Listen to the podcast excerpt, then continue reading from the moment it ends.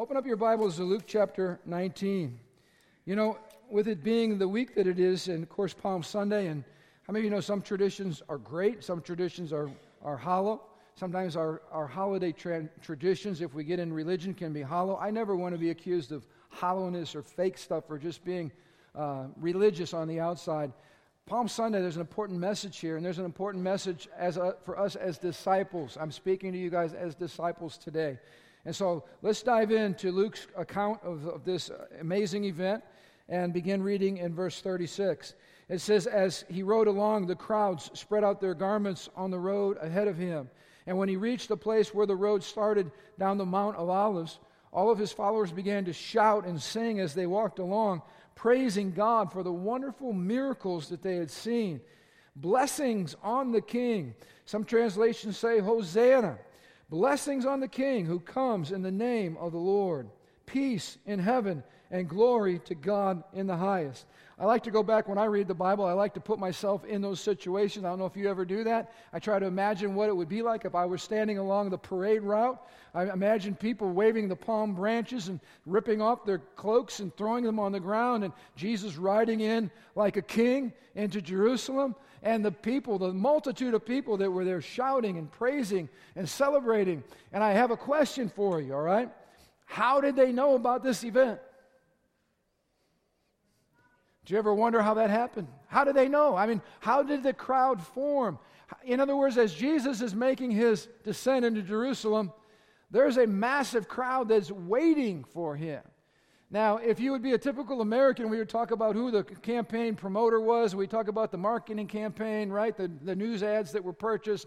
And we talk about all the flyers that were handed out um, because you got to let people know. We talk about social media. Are you with me? Lots of ways to let people know. Guess what? They didn't have any of that stuff. How did all these people know that Jesus was getting ready to make his uh, arrival into Jerusalem? Well, I want you to turn with us to uh, John chapter 12. We're going to find the answer because here's John's account of what happened. It says in John chapter 12, verse 9, I'm just laying some track for us here. When all the people heard of Jesus' arrival, now this is not his arrival to Jerusalem, this is his arrival at Bethany, the home of Lazarus. They flocked to see him and also to see Lazarus, the man Jesus had raised from the dead.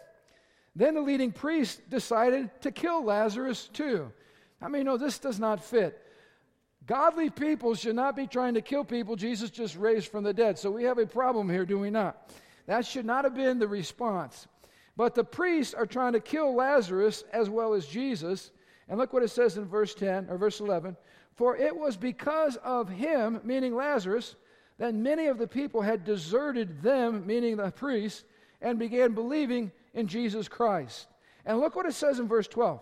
The next day, the next day, the news that Jesus was on the way to Jerusalem swept through the city. How did it sweep through the city? Because excited, passionate, joyful, expectant people were running around telling everybody a couple of things. They were, first of all, saying, Hey, the one responsible for this incredible miracle of Lazarus being raised from the dead is now coming to our town. He's on his way. Word spreads like wildfire. It says it swept through Jerusalem, and it says a large crowd of Passover visitors. This was the Passover celebration. People were in from all over, from, from near and far. They were in Jerusalem for the Passover. And look what they did. This is where we get, of course, the whole Palm Sunday phrase. They took palm branches and they went down to the road to meet him. And if you jump down to verses 17 and 18, we read some more details. Many of the crowd had seen Jesus call Lazarus from the tomb, raising him from the dead, and they were telling others about it. Verse 18 That was the reason so many went out to meet him, because they had heard about this miraculous sign. So if I ask you, why did the crowd form? Who was responsible? The crowd formed because of a man named Lazarus who once was dead and now he's alive. How many of you know people are always interested in seeing the supernatural? People have a hunger for the power of God. People want to see the power of God to change people's lives. And Jesus spent his days on this earth preaching the good news, and then demonstrating the good news of the kingdom. Now, let me just tell you something. The church grows the best, not by slick marketing campaigns, trying to be something that we aren't, but here's how the church grows because of the testimony of dead men and women who are now alive. And I'm telling you, when I come into an encounter weekend, as the women's encounter, which is only a couple weeks away, I don't. If you ladies did not get a good uh, testimony this morning of why you should come, come to the ladies' encounter, I don't know what, what more we need to do. Seeing grown men weeping, seeing men who were dead, seeing men who were trapped in sexual perversion who are now free and ministering to others, seeing men whose hearts were crushed because of the wounds of a father who now are becoming fathers themselves and who are able to minister to other people the love and healing and restoration. Listen to me, what the world is looking for are dead people who have been made alive by Jesus Christ people whose emotions have been trampled on and damaged and who are full of rejection and pain and bitterness and hurt, who now are able to love other people. People who were selfish to the core and it was all about them. Uh, and they damaged so many lives who are now selfless people who are able to love others. You know, our lives become magnets, our lives become billboards for people who are hungry for God. And I want to tell you this I'm not minimizing uh, the healing of the body. I'm not minimizing the fact that God raises people from the dead even today. And I just want to be loud and clear. We're a church that believes that the Holy Spirit is still on the move today, that Jesus is alive. He's the same yesterday, today, and forever. And He is still here healing people's bodies, casting out devils, breaking strongholds, and raising the dead. That's the God that we serve. I'm not minimizing any of that. But listen to me one of the most common ways and one of the greatest miracles that we sometimes gloss over is when God takes a spiritually dead person, turns them inside out, and causes them to be a Jesus lover and a lover of other people. That is a miracle. That is a miracle. And I'm telling you, people today are looking for people who have been transformed, who have been raised from the dead. Let me tell you some other reasons for the excitement here. We read it right in this passage, Luke 19. Look with me at verse 37 all of his followers began to shout and sing as they walked along, praising God. Why? For the wonderful miracles they had seen. Reason number one for the excitement this is the miracle working Messiah that had been long prophesied about. How many of you know all the way through the Old Testament? And there are some pastors today that are suggesting we should stay away from the Old Testament. Don't you dare stay away from the Old Testament. There are some people acting like the Old Testament was less inspired or not for us but I'm telling you, it was the Old Testament that prophesied about the coming Messiah. It was the Old Testament that showed us who this Messiah would be and what he would look like. And Jesus Christ comes, and one of the ways, and I want you to hear this, one of the ways he demonstrated that he is God Almighty and the Messiah come to save us from our sins is accredited by all of the supernatural signs and wonders Jesus did. And I don't know where you're at today. You might be here today and you might be far from God or you might be cynical. You might be wondering, well, I don't know about this Jesus guy. Let me just tell you something.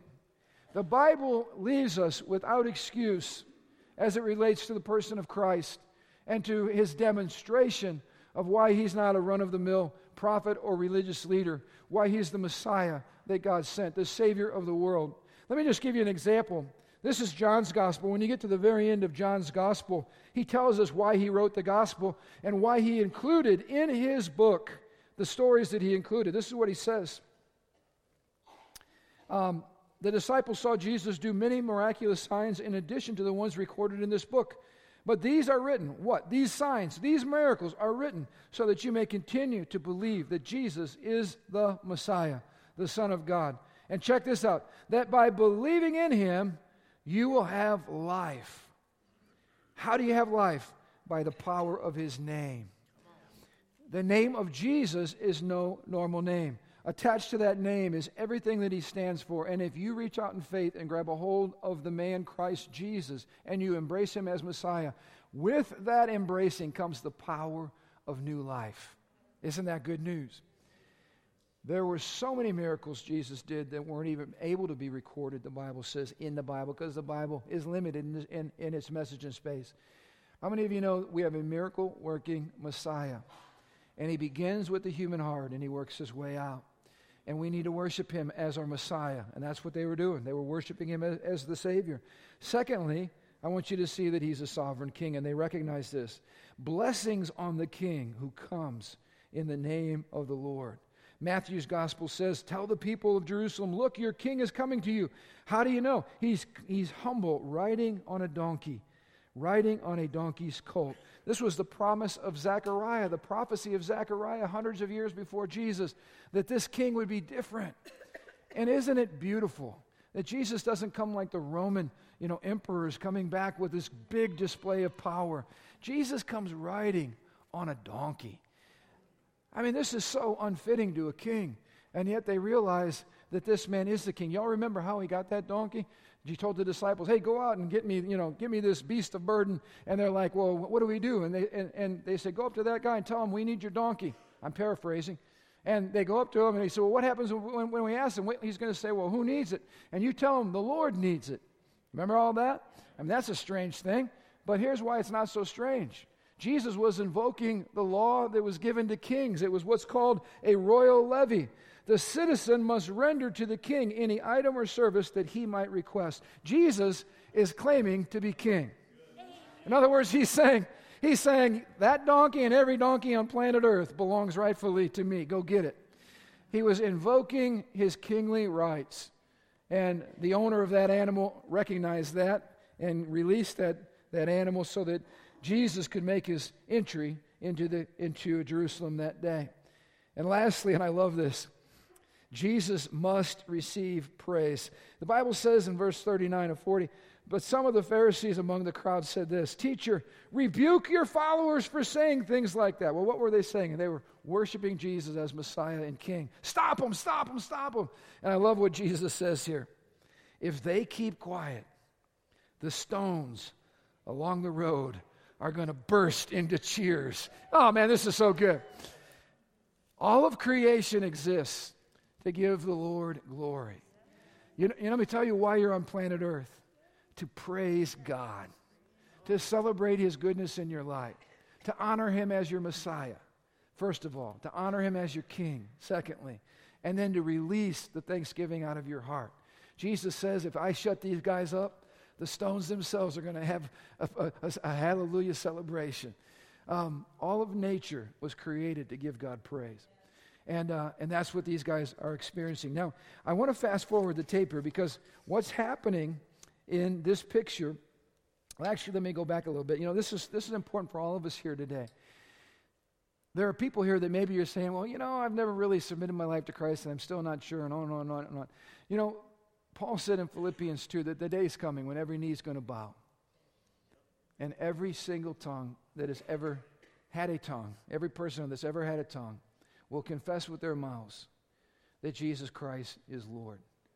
I, I don't know of a bolder statement. Who has the audacity? Who, I, I, mean, I'm just being Who has the audacity to say that? Unless you can back it up. Every single human being that ever breathed a breath will bow their knees willingly and acknowledge that Jesus Christ is Lord.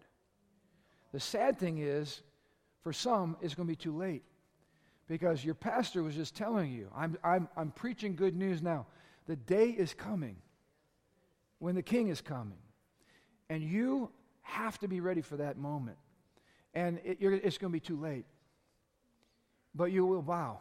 Every rebellion, stubborn fist that's been shaken at God will open into this. And every resilient, who are you to tell me what to do, will be found on their faces, on their knees, prostrate, worshiping. But for some, it's going to be too late. Can you help me? I'm speaking mostly to disciples here today. Can we make sure we do our best to make sure we populate heaven and we rob hell of a lot of people by being dead men and women who have come to life. God forbid that people that know us, that know our families, that know our church, can experience life and, and continue to live as if they don't know Christ or never had an opportunity to submit to Him. We don't want that to happen. But I want to fast forward the, the picture here to, to Revelation chapter 7 because God's showing us what the end's going to look like before we even get there. And I want you to see this because it's powerful.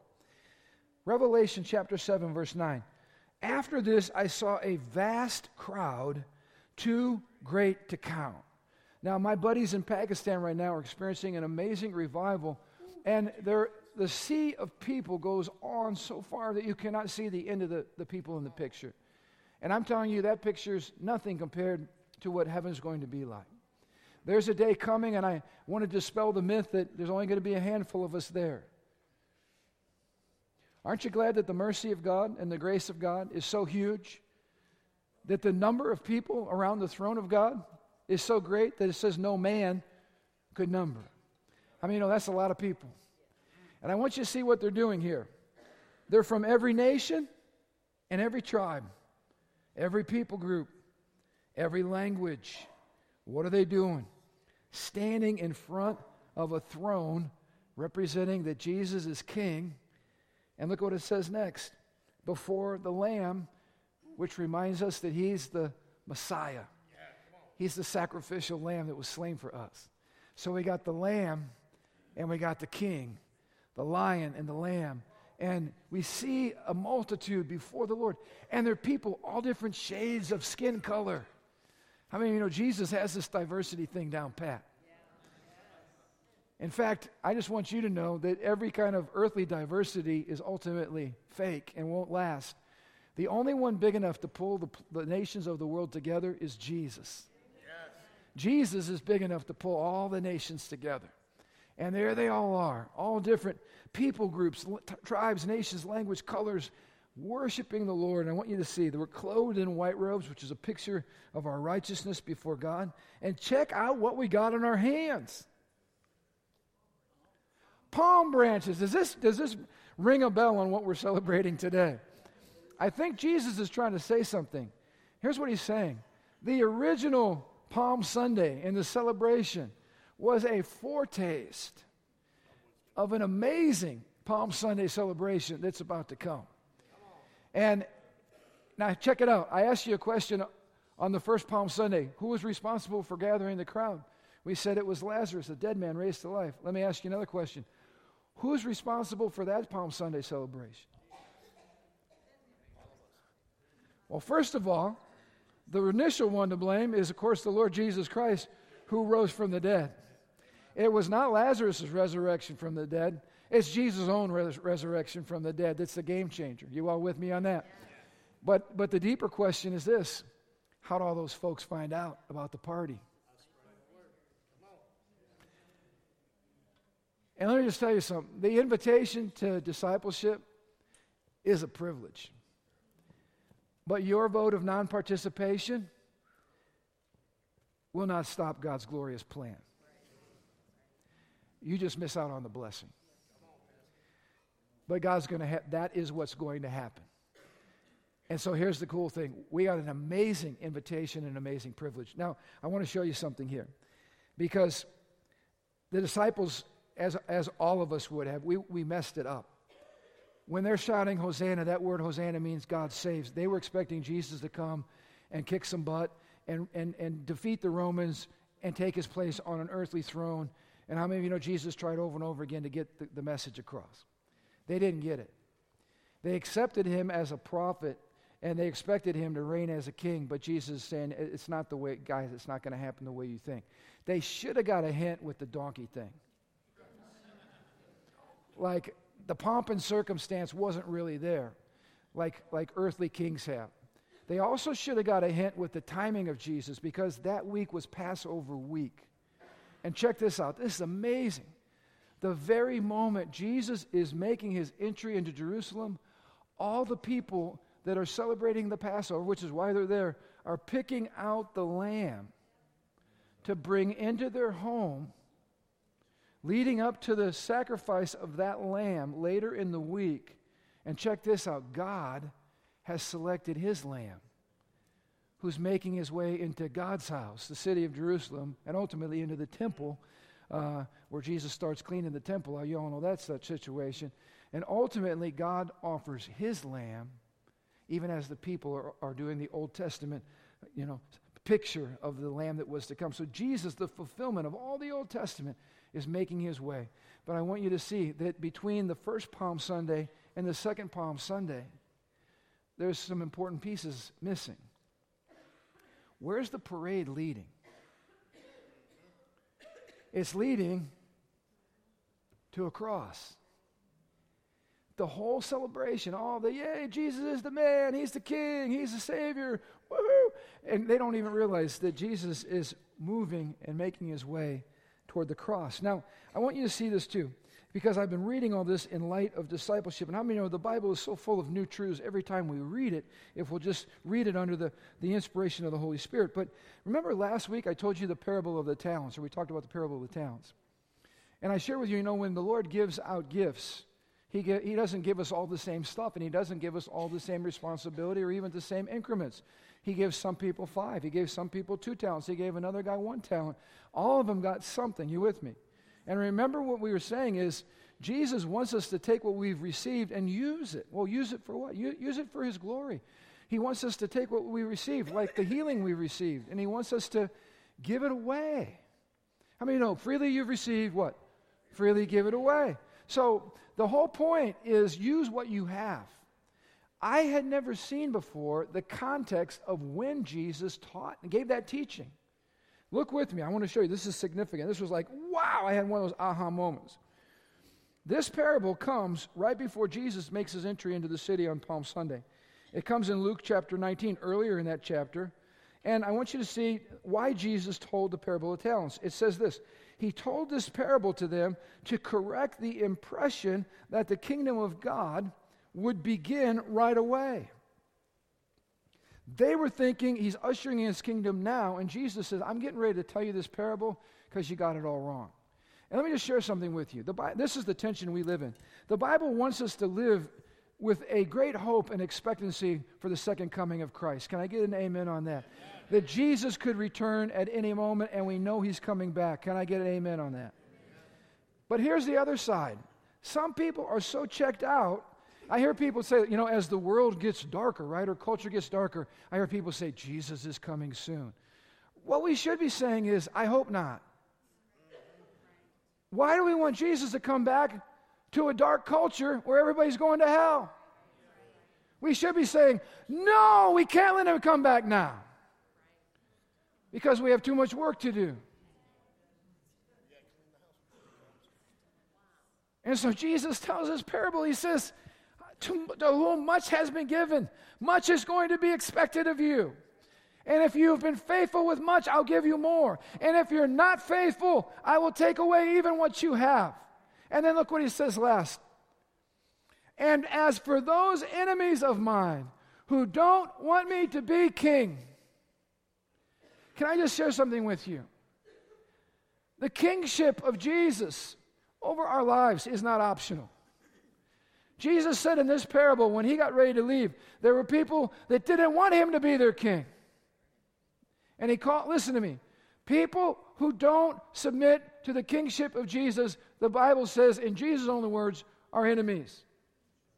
And I want you to see the picture here. This is at the end of the this is what Jesus says.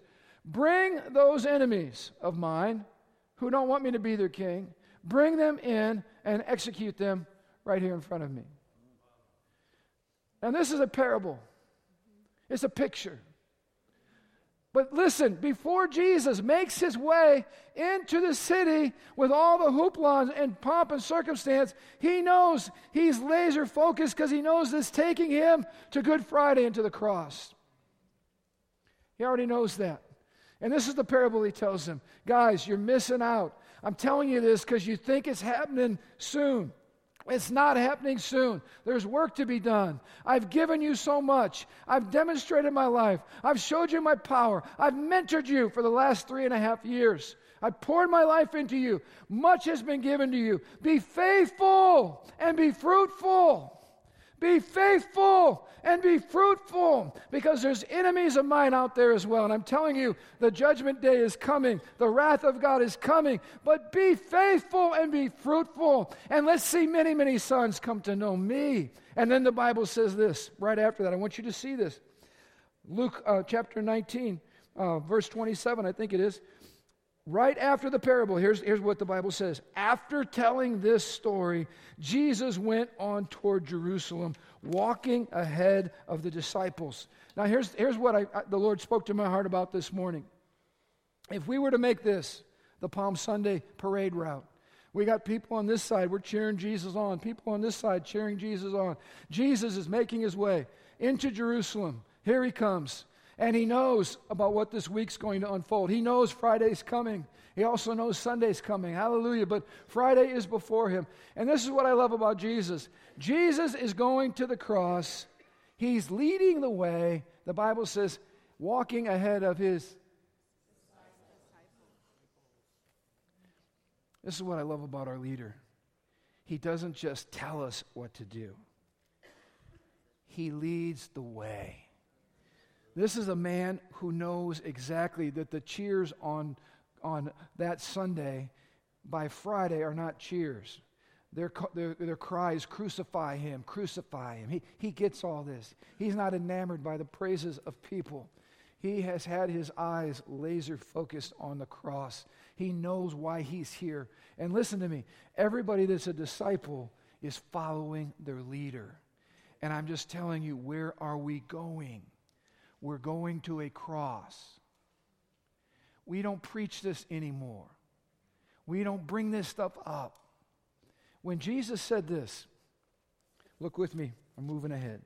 When Jesus said this in Luke 14 27, if you do not carry your own cross and follow me, you cannot be my disciple. I realize this is a heavy verse. Can we just pause here? How many know this is like the red letter stuff in the Bible? This comes right out of Jesus' mouth. And do you notice it doesn't say you might have a problem, it might be a challenge. No, what does it say? You cannot. It is impossible. Do you know that when Jesus said those words in the culture and the context of his time, everybody understood what the cross was all about? Jesus wasn't the first person crucified. And he certainly wasn't the last person crucified. They understood. They're living in Rome. They, people were hanging on crosses all the time. They understand what's happening. Jesus said, if, you, if you're not willing to pick up that cross, my cross, and follow me, you can't be my disciple. What he's saying is this there's a death sentence over your life. And can I just say this? You know, in America right now, we're, we're not living in a culture where we have literal death sentences. But can I just tell you something? We have to feel the weight of this. What Jesus was saying is this if you're not willing to literally die for me, you can't follow me. I don't know how, how to get much more sober than that. And listen, the, the glory of it is not in the martyrdom. Mar- there's nothing holy about martyrdom. What martyrdom points to is this there's something more valuable and someone more valuable than my life. His name is Jesus. Someone, something is more valuable than life itself. This is radical. Jesus is making the claim that he's more precious than the life he gave you. And so when he asks us to follow him, what he's saying is, you got to lay your life down. In fact, let's go to the last verse, and then we're going to worship and we're going to respond. Look at the last verse here, Mark chapter 8. If you try to hang on to your life, you're going to lose it. But if you give up your life, for my sake and for the sake of the good news. Notice, for my sake, that means out of our passion for Jesus and for the sake of the good news. That means we're going to join the mission of Jesus. You're going to save it. And I love this. What benefit will you gain if you gain the whole world and you lose your soul? What I love is right now, I don't love it because of what's happening, but what I love is that there are brothers and sisters of ours who will meet on the next side who are already paying the ultimate price. Because when they say they love Jesus, there's a cost involved. You know, I met with a pastor who has a, a Muslim man at his church who was a believer in, in a Muslim country where there was severe persecution and uh, they started un- trying to uncover the underground secret church gatherings that were happening. And uh, they talked about how they brought this pastor in, and they said, uh, they, you know, maybe they'd bring Mike up in front, and they say, "Do you know that man?" And the pastor would say, No, I don't know that man. That's his brother in the Lord. That's somebody maybe he's led to Christ, he's mentored. I don't know that man. And then they begin beating him in front of you. Do you know this man? Who is this man? This guy just getting pummeled. And then they watch him cut his head off or shoot him or whatever and slaughter him. And then they bring in the next church member that's your, in your life group. And they do the same thing. Who is this man? I don't know that man. Bang, bang, bang. Uh, and they go through this amazing suffering, all the while keeping their eyes on that Palm Sunday celebration that's coming and realizing we're not home yet. This is not heaven. This is not our final destination.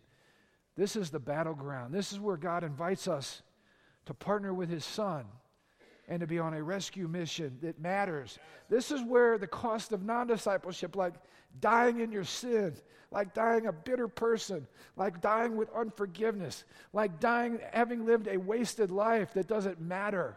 That's where the cost of non discipleship comes into play.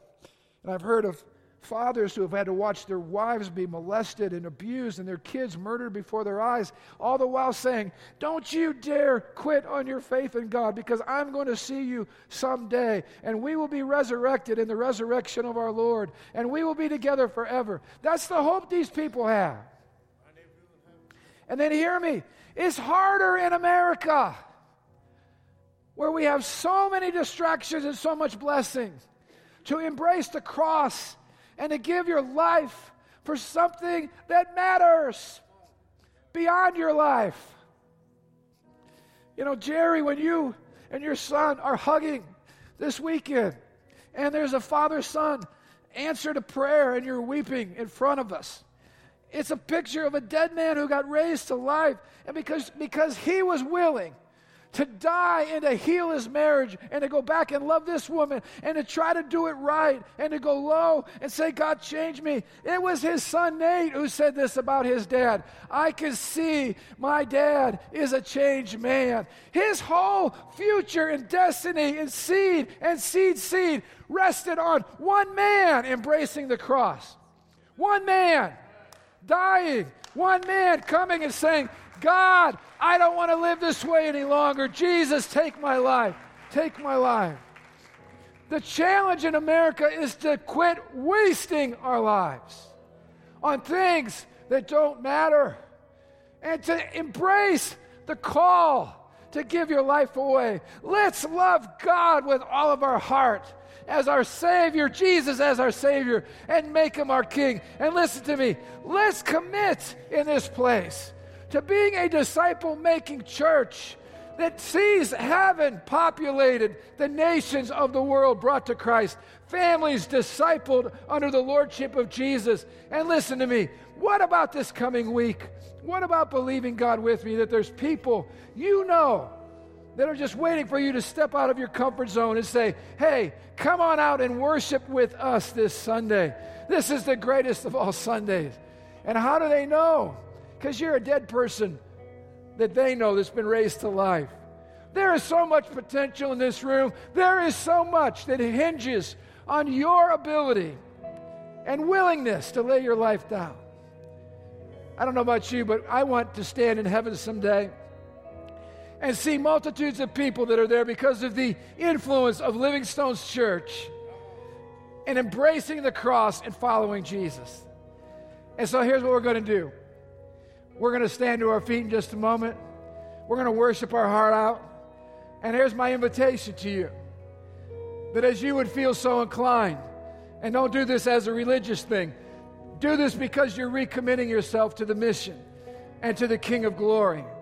But it's always great to make your way right here and to realize that's our leader. And, and for you to say, I'm following him. I'm following him. I'm following Him with my life. And then we've got some communion on either side. And I encourage you, if you're a single here today, dedicate yourself as you partake of those emblems and just dedicate yourself to living full out radical for God as a single person. In fact, you have much more freedom uh, and to do that than many married people. Be radical in your singleness. If you're married and your family's here, I encourage you come up present yourself as a family, take communion as a family, and let's get a vision for what God's going to do through us and through this church, all right? But here's what we're going to do we've got another 20 minutes just to worship our heart out, all right? Will you join me in that? Stand to your feet, and as you feel so inclined, make your way up here. But let's celebrate communion and let's worship our way out of here today.